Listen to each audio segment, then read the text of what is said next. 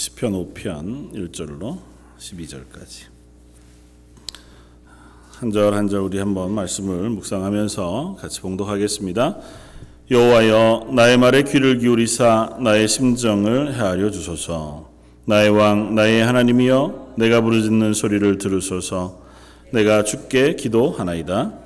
여호와여 아침에 주께서 나의 소리를 들으시리니 아침에 내가 주께 기도하고 바라리이다.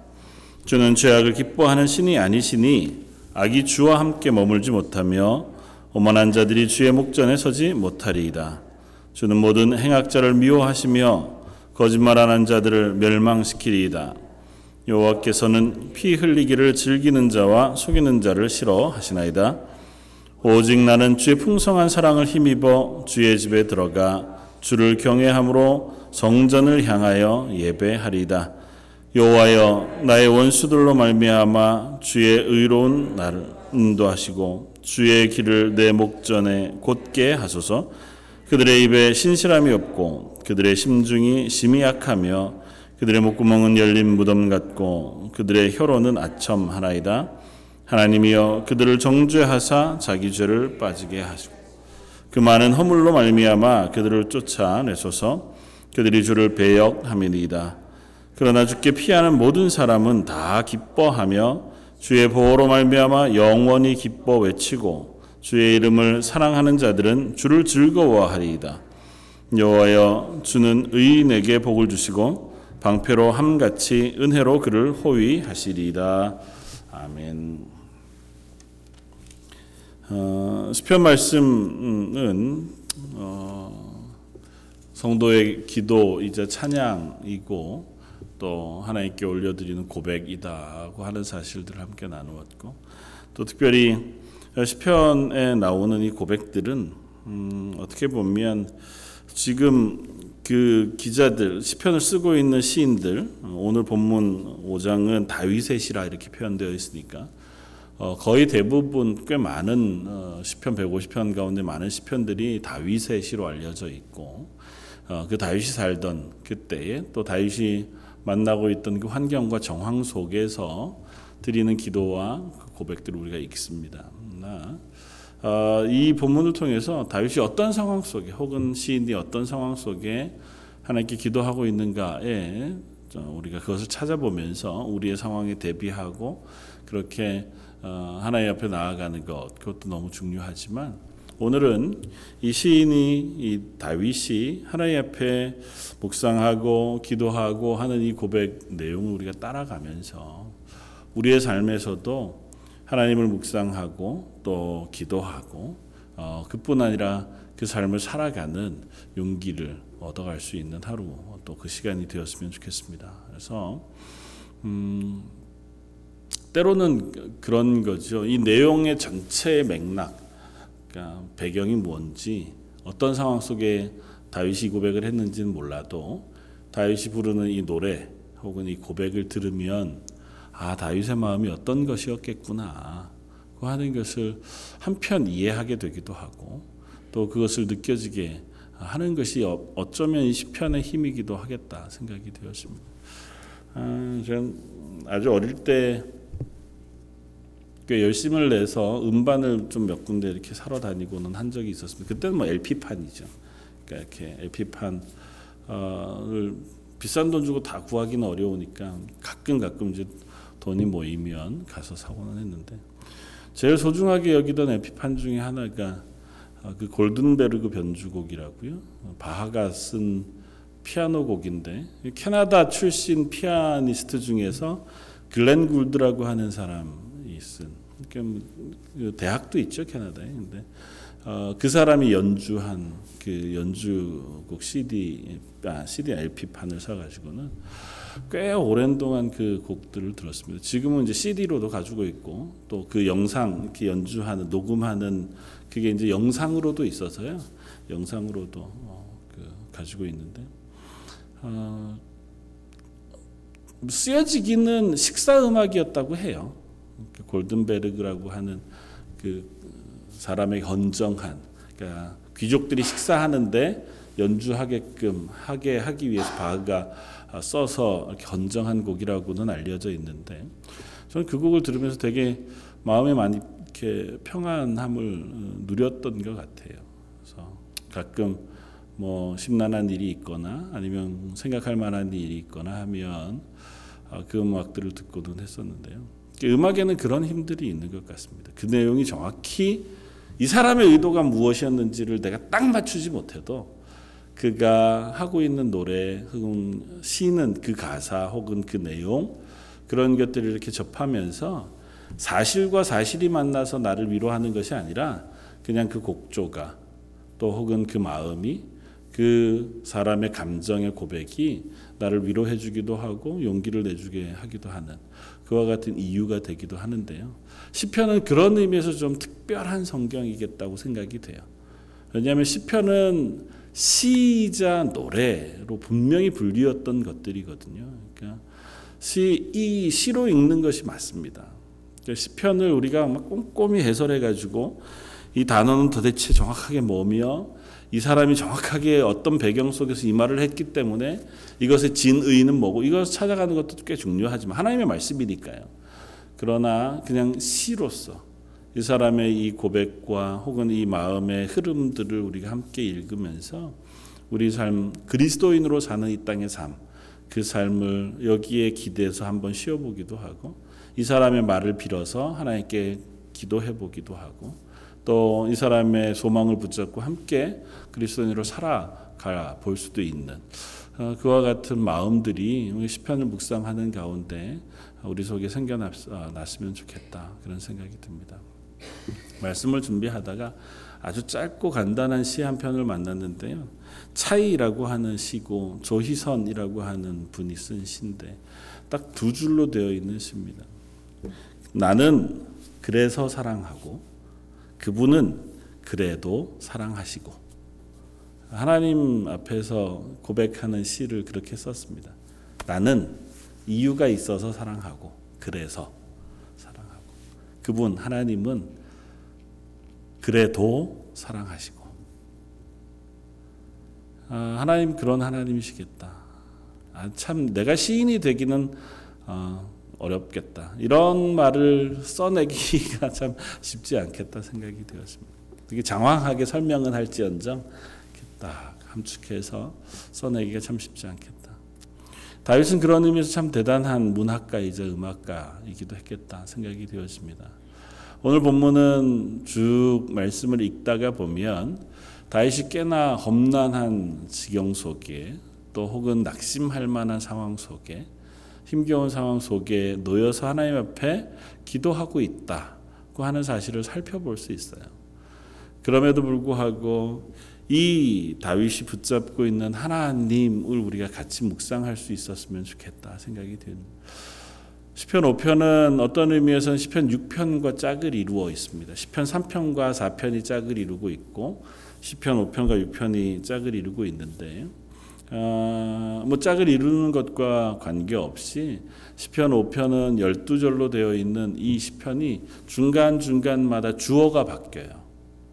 그러니까 내가 주어가 됐다가 하나님이 주어가 됐다가 또 다른 사람을 제 3인칭으로 주어로 쓰기도 하고 그렇게 하는 것들을 이렇게 구분해 보면 어, 이 시의 시인의 마음들을 조금 찾아가 볼 수 있는데 1절부터 3절까지 어, 그리고 4절에서 6절까지 그리고 7절부터는 두 절씩 7, 8, 9, 10, 11, 12 이렇게 구분해서 읽어보면 다윗의 고백을 우리가 한번 따라가 볼 수 있게 되어지는 것 같아 보입니다. 이렇게 고백합니다.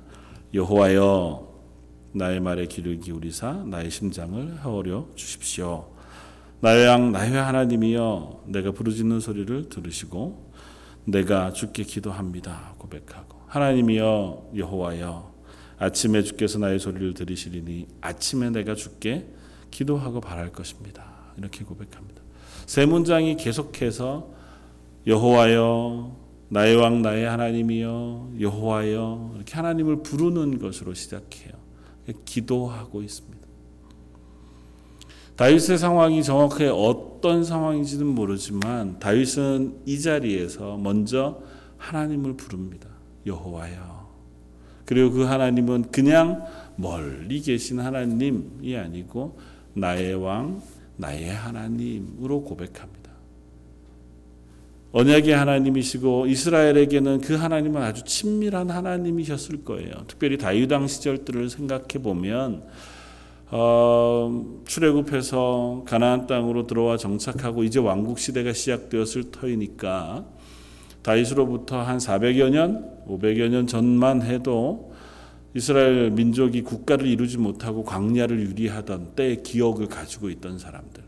사사 시대에 하나님의 기적과 이적들을 전설처럼 들려 어, 들어왔던 사람들이 다윗이었을 것이고 또 다윗의 삶 그 스스로의 삶 가운데에서도 순간순간마다 그는 하나님을 경험하면서 살았습니다. 그러니까 멀리 말로만 듣던 하나님 혹은 책으로만 읽던 하나님이 아니고 다윗에게 있어서는 일상 속에서 항상 경험하던 하나님이에요. 물론 그것이 매 순간 반복되지는 않았죠. 뭐 다윗의 이야기들 우리가 성경 가운데 다 읽어 보아도 다윗이 하나님께 기도하고 놀라운 이적 가운데 하나님의 응답 혹은 하나님이 도우심, 하나님의 인도하심을 경험했던 사건들 다 손꼽아 보아도 열 손가락으로 꼽으면 충분할 만해요. 그러니까 다윗의 인생 가운데에 우리는 이만한 기적을 이렇게 많이 이야기할 만하지만 사실은 성경을 통해서 알려지는 것 외에 또 있었겠지만 그의 인생으로 따지면 뭐 많아야 몇 년에 한 번 정도쯤 하나님의 특별한 은혜를 경험했던 사람이 아마 다윗이었을 겁니다. 그럼에도 불구하고 다윗은 그 하나님을 잘 알았습니다. 그리고 하나님의 은혜를 경험한 사람이었어요. 그래서 지금 이 상황 속에 있을 때 다윗은 다른 것 하기 전에 먼저 하나님께 나아갑니다. 3절에서 보는 것처럼 아침에 두 번씩이나 아침에 그렇게 표현해요. 근데 이 아침에라고 표현한 그 표현은 어, 원문으로는 새벽 이른 시간을 의미합니다. 그러니까 어, 다윗은 아주 이른 새벽 하루를 시작하는 그 시간에 하나님께 나아가고 하나님을 향하여 기도하고 간구하고 있습니다. 그러니까 자기의 상황에 그 어려움과 낙심, 힘겨움, 그 모든 상황 속에서 다윗은 아침에 일어나자마자 하나님을 향하여 나아가 하나님의 은혜를 구하는 기도로 하루를 시작합니다. 5장은 6장과 짝을 이루었다고 표현했잖아요. 6장은 그런 의미에서 저녁에 드리는 기도로 되어져 있습니다. 그러니까 저녁 늦은 시간 하나님 앞에 다윗이 기도하는 기도가 6장이라면 5장은 아침 이른 시간에 하나님 앞에 기도하는 기도예요. 그러니까 5장과 6장이 짝을 이루고 있는 것은 다윗이 쉬지 않고 하나님 앞에 기도하고 있다고 하는 사실을 우리에게 알려줍니다. 그가 시간을 내어서 따로 특별히 그리고 그의 고난의 때에 힘겨움의 때에 또 지침의 때에 내가 기억하고 있는 하나님 나의 삶 가운데 은혜 베푸셨던 하나님 나의 하나님, 그 하나님께 부르짖고 나아가 기도하고 있습니다. 근데 기도한다는 표현을 세 가지의 표현으로 해요. 맨 처음에는 나의 말에 귀를 기울여 주십시오. 그렇게 표현합니다. 그러니까 잘 정제되어져 있는 말. 하나님 앞에 기도할 때에 하나님 앞에 나아가서 찬양과 간구와 도고와 회개의 그 언어들을 잘 정리해서 하나님 앞에 드리는 기도. 그 말을 하나님 앞에 들어주시기를 부탁합니다. 그리고 그 다음에는 나의 심정을 헤아려 주십시오. 그렇게. 내 말뿐만 아니라 나의 마음도 하나님 헤아려 주시기를 바랍니다. 내가 말할 수 없는 아니면 말하지 않아도 아시는 내 심정, 내 마음 속에 있는 답답함이나 어려움 혹은 갈등이나 고민, 미래를 향한 불안, 뭐 그런 여타한 것으로 인한 내 심정을 하나님 알아주시기를 원합니다. 들어주시기를 원합니다. 헤아려 주시길 바랍니다. 그리고 마지막으로는 내가 부르짖는 소리를 들으시기를 원합니다. 그러면서 이것이 내가 주께 기도하는 것입니다. 그렇게 표현해요. 그러니까 하나님께 드리는 기도를 이 세 개로 표현합니다. 하나님, 내가 말로써 하나님 앞에 드리는 이 기도를 들어주십시오. 내 심정을 헤아려 주십시오. 부르짖는 소리라고 표현되어진 것은 원문으로 비교해 읽어보자면 막 소리를 지르는 그런 부르짖음이라기보다는 어, 흐느껴 우는 그래서 중얼중얼 거리는 그러니까 말을 명확하게 하지 못하고 감정을 실어 하나님 앞에 드리는 고백 그것을 부르짖는 소리라고 표현되어진 이 단어가 표현하고 있어요. 그러니까 하나님 앞에 내가 온전한 말이 아니고 탄식으로 흐느껴 울지라도 하나님 그 기도를 들어주십시오. 그렇게 다윗이 고백하고 있습니다. 그러니까 다윗은 그 모든 것을 들고 하나님 앞에 나아가 하나님이 내 기도를 들어주시기를 간구합니다. 그러니까 우리의 삶 속에 그 하나님께 나아가는 것이 얼마나 중요하고 얼마나 소중한지 모릅니다. 그리고 그것은 그 하나님이 나의 하나님, 내가 그 하나님이 누구신지 알 때 우리는 분명히 그 앞에 있습니 다. 다윗은 그 기도를 들으시는 하나님을 알았어요. 다윗의 기도를 들으시는 하나님, 다윗이 골리앗과 싸우러 나아갈 때에도 사울 왕에게 담대히 고백하는 것처럼 내가 어려서 아버지의 양떼를 몰고 들판에 나아가 양을 칠 때에 이리들이 와 곰들이 와 내 양떼를 해하려고 하면 제가 하나님의 도우심을 따라서 내 양떼를 지킬 수 있었습니다. 고 고백했던 것처럼 또 골리앗과의 싸움에서도 하나님을 의지해 나아가 승리했던 것처럼 사울 왕의 위협과 그 숱한 죽음의 위협 속에서도 하나님이 나를 안전하게 보호해 주셨다고 하는 그 고백. 그때마다도 어, 다윗은 하나님께 기도했었습니다. 그때마다 하나님 앞에 부르짖었고 때로는 심정을 토해 놓고 하나님께 나아갔고 심지어 다윗은 실패할 때도 하나님 앞에 범죄하여 눈물이 침상을 썩게 할 만큼 통곡하며 슬퍼하고 매일 근심 가운데 있을 때조차도 그는 하나님께 나아가는 것은 잊지 않았습니다. 그리고 그 기도를 들으시는 하나님을 그는 알고 있었어요. 그리고 그 하나님을 그는 삶 속에서 경험하고 있었습니다. 우리가 기도하는 것은 그 하나님께 나아가는 겁니다. 내가 기도할 수 있는 힘은 내 기도를 들으시는 하나님을 알 때 그 하나님께 나아가요. 우리는 제3자로 하나님 앞에 서지 않습니다. 얘기를 들어보니까 하나님은 기도를 들으시는 분이라더라. 물론 처음에는 그렇게 시작할 수 있죠. 그러나 그것만으로는 한계가 있습니다. 들리는 소문에 의하면 거기가 참 괜찮다더라. 우리가 그걸 의지해서 한 번은 갈 수 있죠. 그러나 그것에 대한 반응을 내가 경험하지 않고 또 그것을 의지해서 또 가고 또 가고 이렇게는 안 되잖아요. 하나님 앞에 기도하는 것도 마찬가지입니다. 우리가 어려서부터 하나님을 알고 그 하나님의 말씀을 듣고 예배하고 그리스도인으로 살아나는 그 시간 동안에 우리는 하나님을 경험합니다. 그리고 그 하나님의 경험은 그 하나님이 내게 베풀어 주신 은혜와 또 내게 부어 주신 복으로만 경험되는 게 아니고 시편 기자가 끊임없이 고백하고 있는 것처럼 하나님의 말씀을 통해서 우리가 하나님을 경험하게 돼요. 그래서 다윗은 그 하나님에 대하여 4절부터 5절에 대한 고백을 합니다. 내가 하나님 앞에 부르짖으며 나아갑니다. 하나님은 내 기도를 들으시는 분이신 줄 압니다. 내가 그 기도를 들으시기를 소망합니다고 기도하면서 그 기도를 들으시는 하나님이 누구십니까 하는 고백을 5절, 4, 4절부터 6절까지 해요. 그래서 주어가 바뀌어요. 4절은 주는 5절에서도 주는 6절에서도 여호와께서는 이렇게 표현을 바꿉니다. 내 기도를 들으시는 하나님, 내가 나아가 내 기도를 올려드리는 그 하나님은 누구시냐 하면 죄악을 기뻐하는 신이 아니시고 악이 주와 함께 머물지 못하시는 하나님이십니다.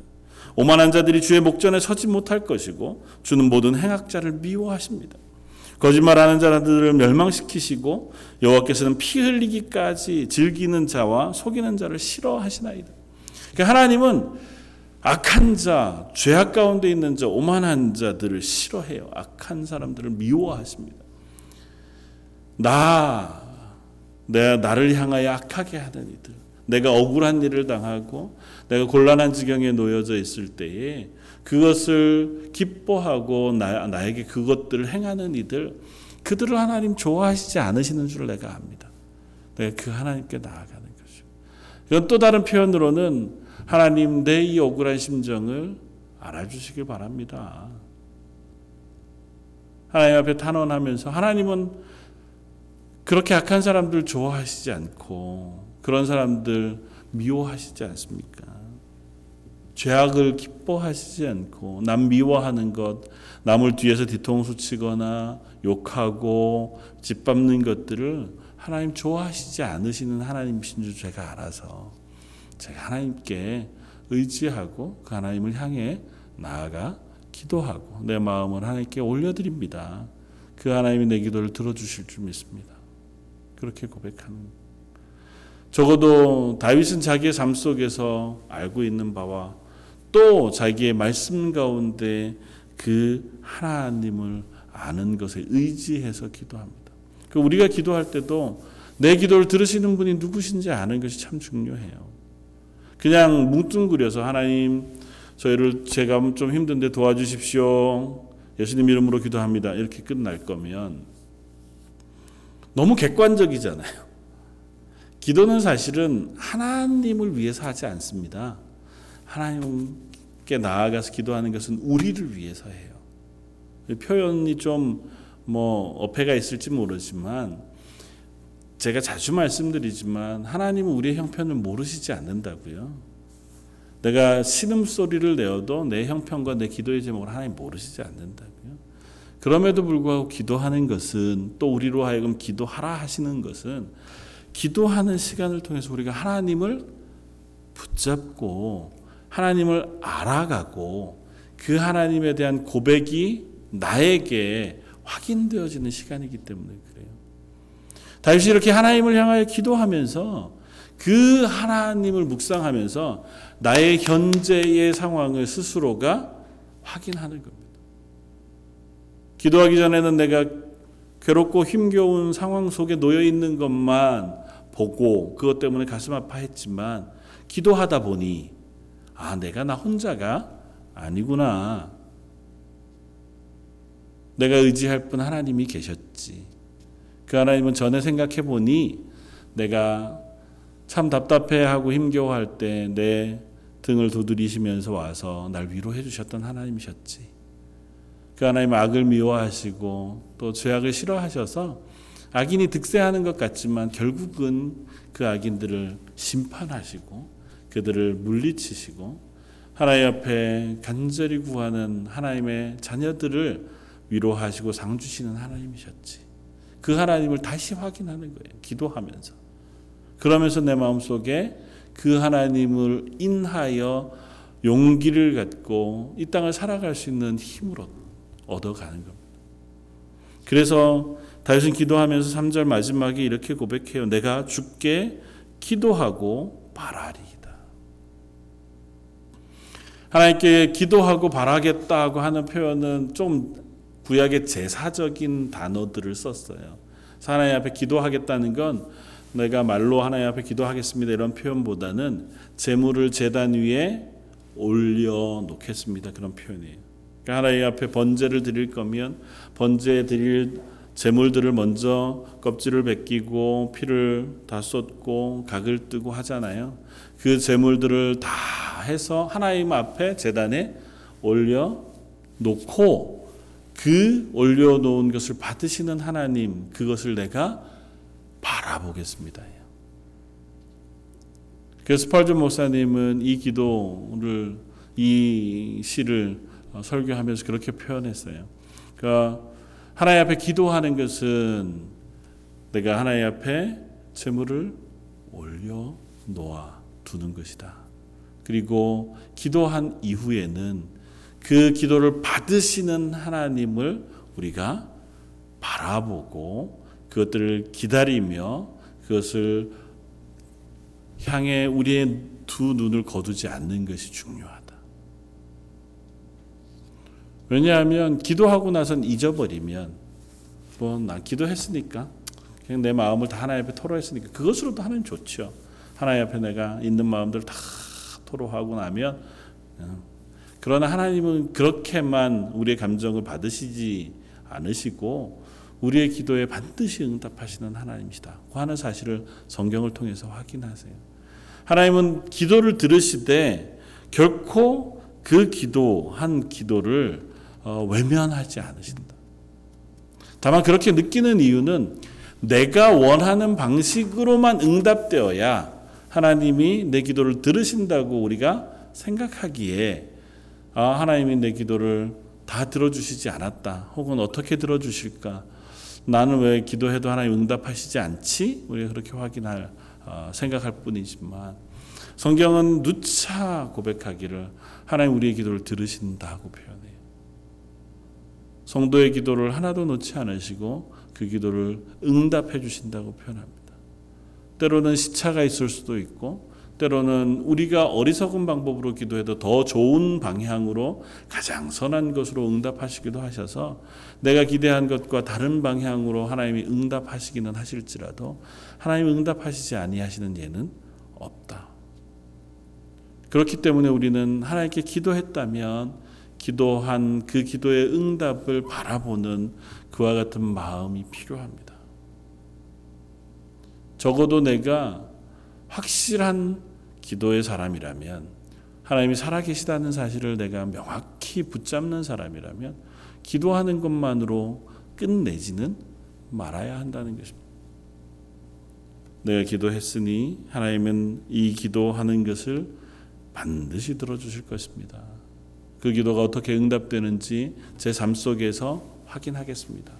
그런데 그 확인하겠습니다. 그냥 가만 아무것도 안 하고 기도했으니까 하나님이 어떤 방식으로 응답하는지 이렇게 두 눈을 뜨고 앉아 있는 거가 아니고요. 살아내는 겁니다. 그 하나님을 내가 알기에 그 하나님께 기도한 것처럼 내가 살아가는 겁니다. 하나님의 말씀을 의지해서 살아가겠습니다. 하나님이 내 기도를 들으시는 하나님이신 줄 알아서 제가 다시 일어나서 성도의 삶을 걷겠습니다. 하나님이 내 기도를 들으시는 하나님이신 줄 내가 알아서 그 하나님께 기도했으니 이제는 내가 담대하게 내 문제를 떨쳐내고 하나님께 나아가 그 길을 걸어가는 삶을 살겠습니다. 그것이 하나님의 하나님 앞에 기도하고 그 기도를 이루시는 하나님을 바라보는 그와 같은 자리에 서는 것일 것입니다. 그래서 다윗은 그가 기도하는 그 기도를 통하여 때로는 위로도 얻고 용기도 얻고 또 때로는 그것으로 인한 어, 하나님의 어, 은혜들을 경험하기도 했지만 그것으로 머무르지 않고 그 다음에 그는 다시 하나님의 사람으로 살아내기 위해서 그 걸음을 걸었던 것을 우리가 봅니다. 회개한 기도를 하나님께 드렸을 때에 하나님 그 회개를 받으시마 그리고 내가 널 용서했다 말씀하셨을 때 다윗은 그것으로 그치지 않고 회개한 사람으로 하나님 앞에 서서 하나님의 말씀을 붙잡고 살아가기 위하여 애쓰는 사람이 되었던 것을 봅니다. 우리의 삶도 마찬가지인 것 같아요. 기도하고 그리고 그 기도한 대로 살아내고 그리고 기도하기 위해서 또 그 하나님을 묵상하는 것. 다윗은 그 하나님에 대하여 어, 묵상하고 그리고 그 하나님 앞에 서서 다시 선언하고 고백하기를 이렇게 고백합니다. 7, 7절 8절에 오직 나는 주의 풍성한 사랑을 힘입어 주의 집에 들어가 주를 경외함으로 성전을 향하여 예배하리다. 여호와여 나의 원수들로 말미암아 주의 의로 나를 인도하시고 주의 길을 내 목전에 곧게 해 주시길 바랍니다. 하나님은 공의의 하나님이시고 내 기도를 들으시는 하나님이신 줄 알기에 나는 오직 어떻게요? 그 풍성한 사랑에 힘입어 하나님께 나아가겠습니다. 그곳에서 예배하겠습니다. 하나님 전에 나아가고 예배하겠습니다고 하는 건 종교적인 일을 하겠습니다. 이렇게 끝나는 것이 아니고 내가 하나님을 의지하여 그리스도인으로 살겠습니다. 매 삶 속에서 내가 하나님의 인도하심을 따라 그 하나님의 사람으로 살아가겠습니다. 그리고 그 일을 하나님이 도우실 줄 믿습니다. 여전히 원수들이 있고 여전히 나를 흔들 만한 문제들이 있다 할지라도 내가 그렇게 달려가고 걸어가고 애쓰려고 하는 그 고백을 하나님 들으셔서 하나님이 내 길을 어떻게 해요? 곧게 해 주실 줄 믿습니다. 이것이 다윗의 고백이자 다윗의 찬양인 줄 압니다. 저와 여러분들의 고백도 이와 같길 바랍니다. 저와 여러분들의 고백도 우리가 어떤 상황에 있을 때 아침 일찍 일어나서 혹은 저녁 늦은 시간에 아니면 하루를 열심히 살아가던 그 중간 어느 즈음에 따로 시간을 내어 하나님께 기도하면서 하나님 제 기도를 들어주십시오. 제 형편을 들어주십시오. 제가 가지고 있는 문제들을 하나님 들어주십시오. 제 심령 속에 말할 수 없는 그 심정을 하나님께서 다 헤아려 주시길 바랍니다. 하나님은 선하시고 또 나를 위해서 예수 그리스도 아끼시지 않을 만큼 은혜의 하나님, 사랑의 하나님이시지 않습니까? 제가 하나님 앞에 의롭게 살겠습니다. 하나님 기뻐하시는 사람으로 살아갈 수 있도록 제 다리에 힘을 주시고 용기를 주십시오. 기도했다면 그 다음에는요 일어서서 그렇게 살아갈 수 있는 저와 여러분들이 되었으면 좋겠습니다. 저 여러분들에게 기도는 그런 것인 줄 압니다. 기도는 내가 다짐하는 것이고 하나님 앞에 선언하는 것이고 하나님 앞에 고백해 올려드리는 것이어서 하나님께 고백하고 선언한 것에 우리는 이제 그 다음은 내가 걸어가는 그 걸음을 시작하는 것이 필요합니다. 시작하면 하나님이 나와 함께 걸어 주시겠다고. 하나님은 나를 가장 좋은 길로 또 가장 온전한 길로 인도해 주시겠다. 그래서 시인은 9절 10절은 참 특이한 구절이 나와요. 시편 가운데 처음으로 나타나는 저주의 호소가 나오는데요. 그들의 입에 신실함이 없고 그들의 심중에 심이 약하며 그들의 목구멍은 열린 무덤 같고 그들의 혀로 나참하나이다 하나님이여 그들을 정죄하사 자기 죄에 빠지게 하시고 그 많은 허물로 말미암아 그들을 쫓아내소서 그들이 주를 배역함이니이다 하나님 그 사람들 그들이 행하는 그 죄가 낱낱이 이러저러 합니다 그 죄들의 결과대로 하나님께서 그들을 다 징계해 주십시오 어쩌면 있는 마음을 다 토로해서 하나님께 어, 올려드리는 것이기도 하지만 이와 같은 자리에 내가 서지 않겠습니다고 하는 다짐이기도 할 겁니다. 그리고 11절 그러나 주는 죽게 피하는 모든 사람은 다 기뻐하며 주의 보호로 말미암아 영원히 기뻐 외치고 주의 이름을 사랑하는 자들은 주를 즐거워하리이다. 이것이 마지막으로 올려드리는 고백이지만 또 이것을 붙잡고 기도하는 것이기도 한 줄 압니다. 어떤 목사님은 이 고백을 복음이라고 표현하더라고요. 죽게 피하는 모든 사람, 그 사람에게는 하나님께서 기쁨과 즐거움을 주시겠다. 이것을 우리가 붙잡을 수 있고 확인할 수 있고 경험한다면 이보다 더 큰 복음은 없죠. 내 이 땅을 살아가는 동안 내가 만나는 많은 문제들 속에서 내가 이것을 지나 하나님께 피하면 하나님께 나아가 기도하면 하나님을 붙잡고 그 하나님께 구하면 내 속에 기쁨을 회복해 하시고 하나님으로 인하여 주는 변치 않는 그 풍성한 기쁨과 즐거움을 내 속에 허락해 주시겠다는 거잖아요. 그리고 12절은 이렇게 연결됩니다. 여호와여 주는 의인에게 복을 주시 복을 주실 뿐만 아니라 방패로함 같이 은혜로 그를 호위하시나이다. 이 방패는 되게 큰 방패예요. 옛날 고대 사회에서 전쟁할 때 쓰는 온 한 사람의 전신을 다 막아줄 만한. 주로 옛날에는 칼, 뭐 창 아니면 활이잖아요. 방패는 주로 이제 활로부터 많이 방, 음, 사람을 막아주는 방패를 의미하는데요.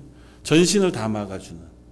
하나님의 은혜로 우리를 다 막아주어서 우리로 하여금 그 악한 공격에서부터 보호해 주시는 하나님. 그 하나님을 의지해서 내가 기도합니다. 그 하나님이신 줄 믿습니다. 그리고 그것이 내게 경험이 되고 그 경험을 의지해서 또 나아가서 그리스도인으로 살아가겠습니다. 다윗의 이 고백이 거짓이 아닌 이상 다윗이 그의 인생 속에서 하나님의 사람으로 살아내면서 이 고백을 의지해서 살아난 것처럼 저 여러분들에게도 이 고백이 내 입술로 내 마음으로 드려지는 고백이 되어지기를 주님의 이름으로 축원을 드립니다. 다윗의 말이지만 어느 틈엔가 내가 내 고백이 되고 내 시가 되고 내 찬양이 될 수 있었으면 좋겠습니다. 노래도 한참 듣다가 보면요. 어디 가서 그 노래만 나와도 얼마나 반가운지요. 누가 똑같은 노래를 듣고 좋아한다고 하면 아, 괜히 그 사람도 괜찮은 사람인 것처럼 보이고요. 제가 맨 처음 얘기했던 골든베르 변주곡이라고 하는 그 곡을 좋아하는 사람들이 간혹 있더라고요. 그래서 괜히 달라 보이고 괜히 그, 그뭐딴 얘기는 안 하지만 아, 괜히 아는 척 하고 싶고 그런 마음이 다 윗의 시가 저 여러분들에게 친근한 그리고 마저 나한테도 하나님 그런 분이셨는데 이 다윗의 시를 함께 기도하면서 나 하나님 앞에 동일한 마음으로 나아갑니다. 동일한 하나님, 동일한 은혜와 복을 부으셔서 환란 가운데 있고 곤란 가운데 있고 마음 시린 가운데 있지만 즐거움 하나님 끊이지 않는 그 즐거움 기쁨 가운데 제가 살겠습니다. 그렇게 다짐할 수 있는 저 여러분들 되시기를 주님의 이름으로 부탁해 드립니다. 같이 한번 기도하겠습니다. 여호와여 나의 말에 귀를 기울이사 나의 심정을 헤아려 주소서. 내가 하나님께 기도하며 바라겠습니다. 고백했던 다윗처럼 하나님 저희도 하나님 앞에 나와서 입술을 열어 찬양하고 그 하나님을 향하여 기도하고 또 하나님의 말씀을 들으면서 그 하나님을 의지하고 붙잡기를 소원합니다.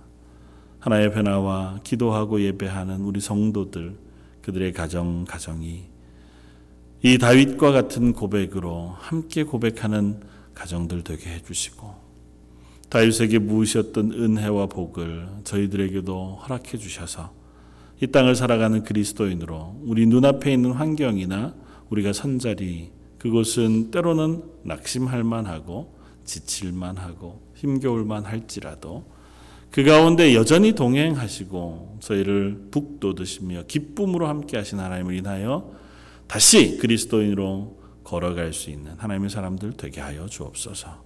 오늘 말씀 예수님 이름으로 기도드립니다. 아멘.